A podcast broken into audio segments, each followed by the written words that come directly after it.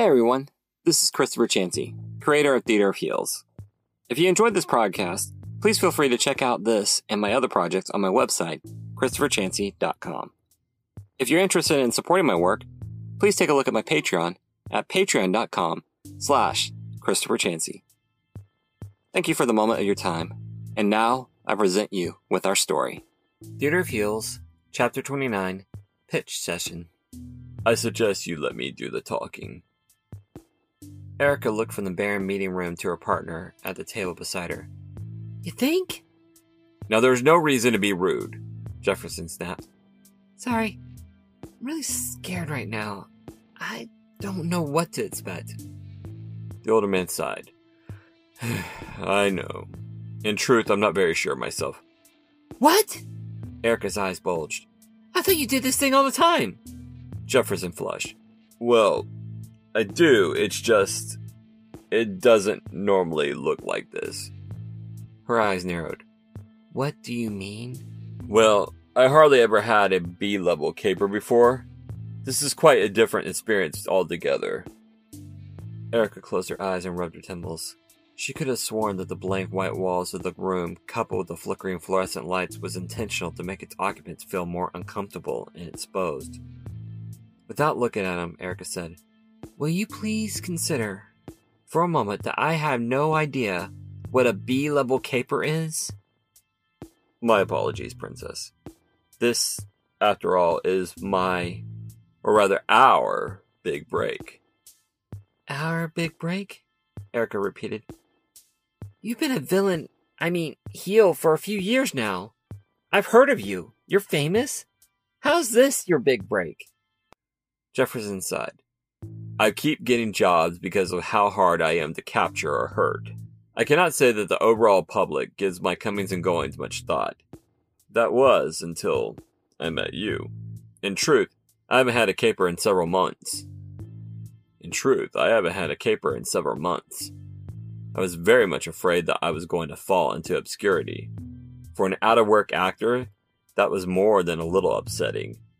What will I do once these asinine jobs dry up? Can't work the theater circuit, not as a wanted felon. I can't open a booth. What am I going to vent to the crowd of ne'er do wells? Acting lessons? He shook his head.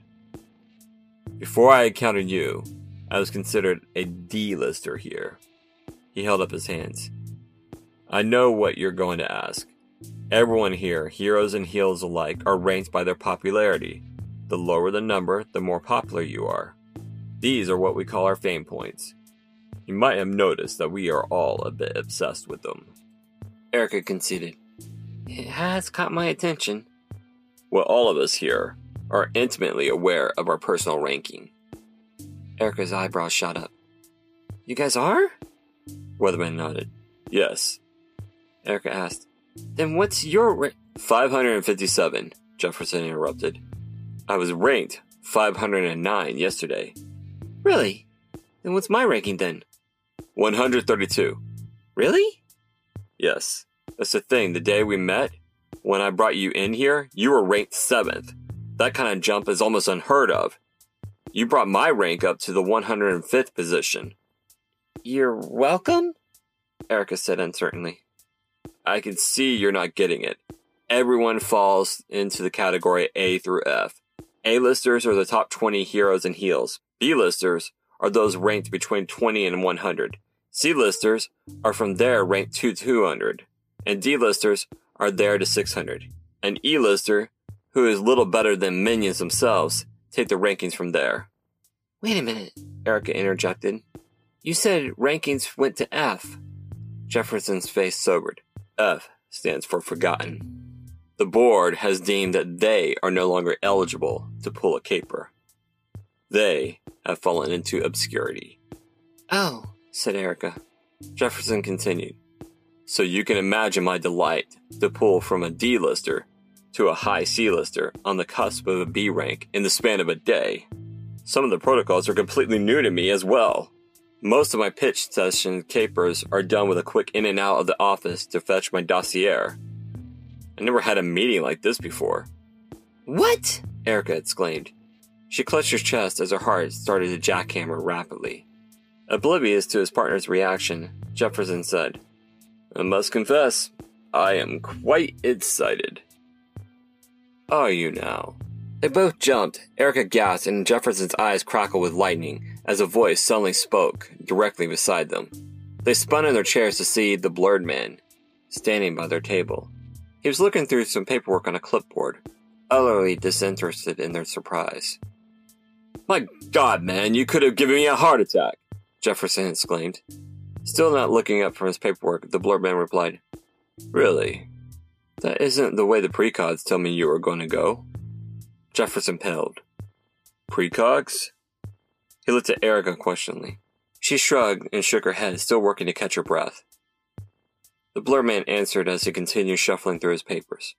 Our precogs can see into the future. They help us keep tabs on our talent pool. The board maintains exclusive rights to the services of all telepaths and precogs. We like to stay on top of things before they get started. So, you can imagine how your sudden arrival, Miss Belfry, caused quite the little upheaval in our intelligence department. He flipped through some paperwork. Hmm. Yes, they say you, Mr. Stewart, will meet your end far differently. Erica looked between her partner's paling face and the blur man's nondescript features. Jefferson licked his lips. How do they say I go? I can't tell you that, the blur man answered apathetically. He looked up. Now where were we? Erica answered in a small voice. Manner of Weatherman's death? He consulted his clipboard again. Ah, yes. You two are scheduled for a B level caper. A tag team match. Tag team? Jefferson and Erica said in unison. The blur man waved his hands. That's just industry speak for a team on team caper. I believe that this is your first team event, Miss Belfry, other than your untimely debut. Jefferson nodded. Uh, yes, yes, it is. Her first one. Hmm. This shall prove to be interesting, especially against these two. You'll be doing a standard bank job. Time and location will be in these dossiers we provided. Erica asked, What does? Two manila folders appeared on the table. Jefferson picked up the folders and thumbed through the paperwork. Whom are we facing? We like to keep the opponents of our C class and higher capers a secret to help increase the spontaneity of the moment. What I can tell you is both are members of the Capes Corps and are on a power level on par with both of your abilities. Also, Mr. Stewart, this is not your rematch against Sleek. Jefferson sat back in his chair, his lips pressed into a line. Erica leaned forward and exhaled.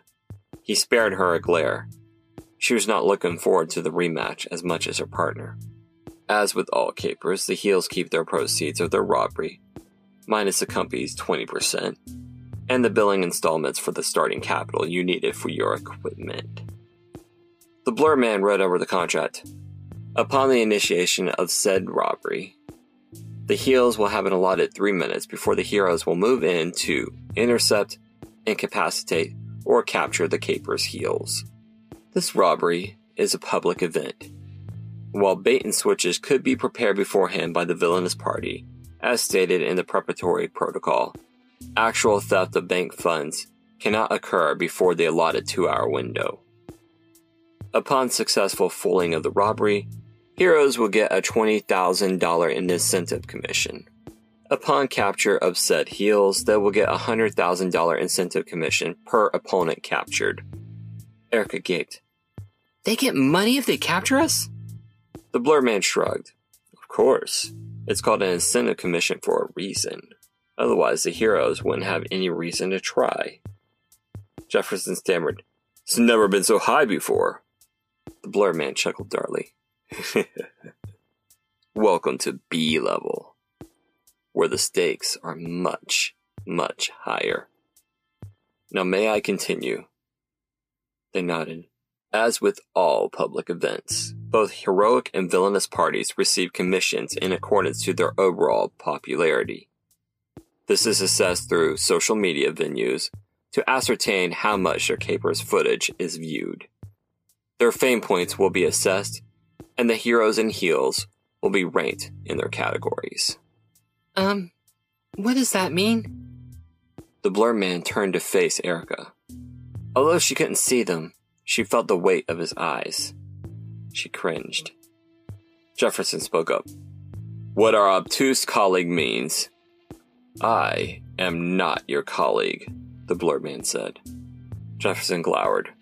What our superior in every way means, Jefferson said, his voice dripping with ire, is the better the show we put on, added to the footage replayability on the social media, means we get higher fame points.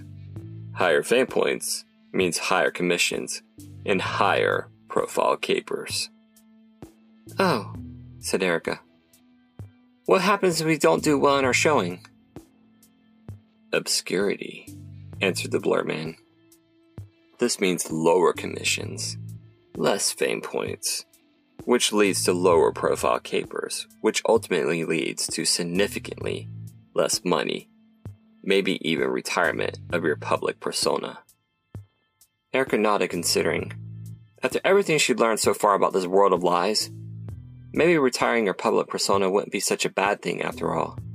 May I remind Miss Belfry that the company has invested a substantial amount of capital into your startup expenses, the blur man said coldly. Capital that you are still responsible for paying back, regardless of whether you garner another caper again. This is the perilous position that almost all gadgeteers before you have faced, mostly unsuccessfully. So it behoove you to succeed. Licking her lips, Erica asked in a small voice, What happens to those who can't pay you back? The blur man leaned forward. Do you really want to know? Erica gulped. No. Good, remarked the blur man. I'm glad you understand the gravity of this situation. As you know, this is a higher profile caper, so we expect your public appearance to be a grand spectacle. Scare them, terrorize them, entertain them, kill them, get them to cheer you on, but above all else, get the masses' attention and hold it in your grasp. We want you to buy us airtime on radio, TV, and web series. Get us a column inches in newspapers, blogs, and social media. Make them love you or hate you. I don't care. But make them talk about you. Erica shivered as she looked them over. More contracts? I'm not sure if I'm comfortable with this. If you're not going to sign the form, then I'm not going to waste my time. I'll find two other hungry individuals. The blur man started to pull the forms away. Jefferson all but leapt forward. Now let's not be too hasty. He hissed at her. Erica, sign the blasted form. Despite his urgency, Erica hesitated. Are you sure? This isn't going to hurt like the last one, is it? Of course not, Jefferson snapped. Now sign your name. Then he added calmly, taking a breath.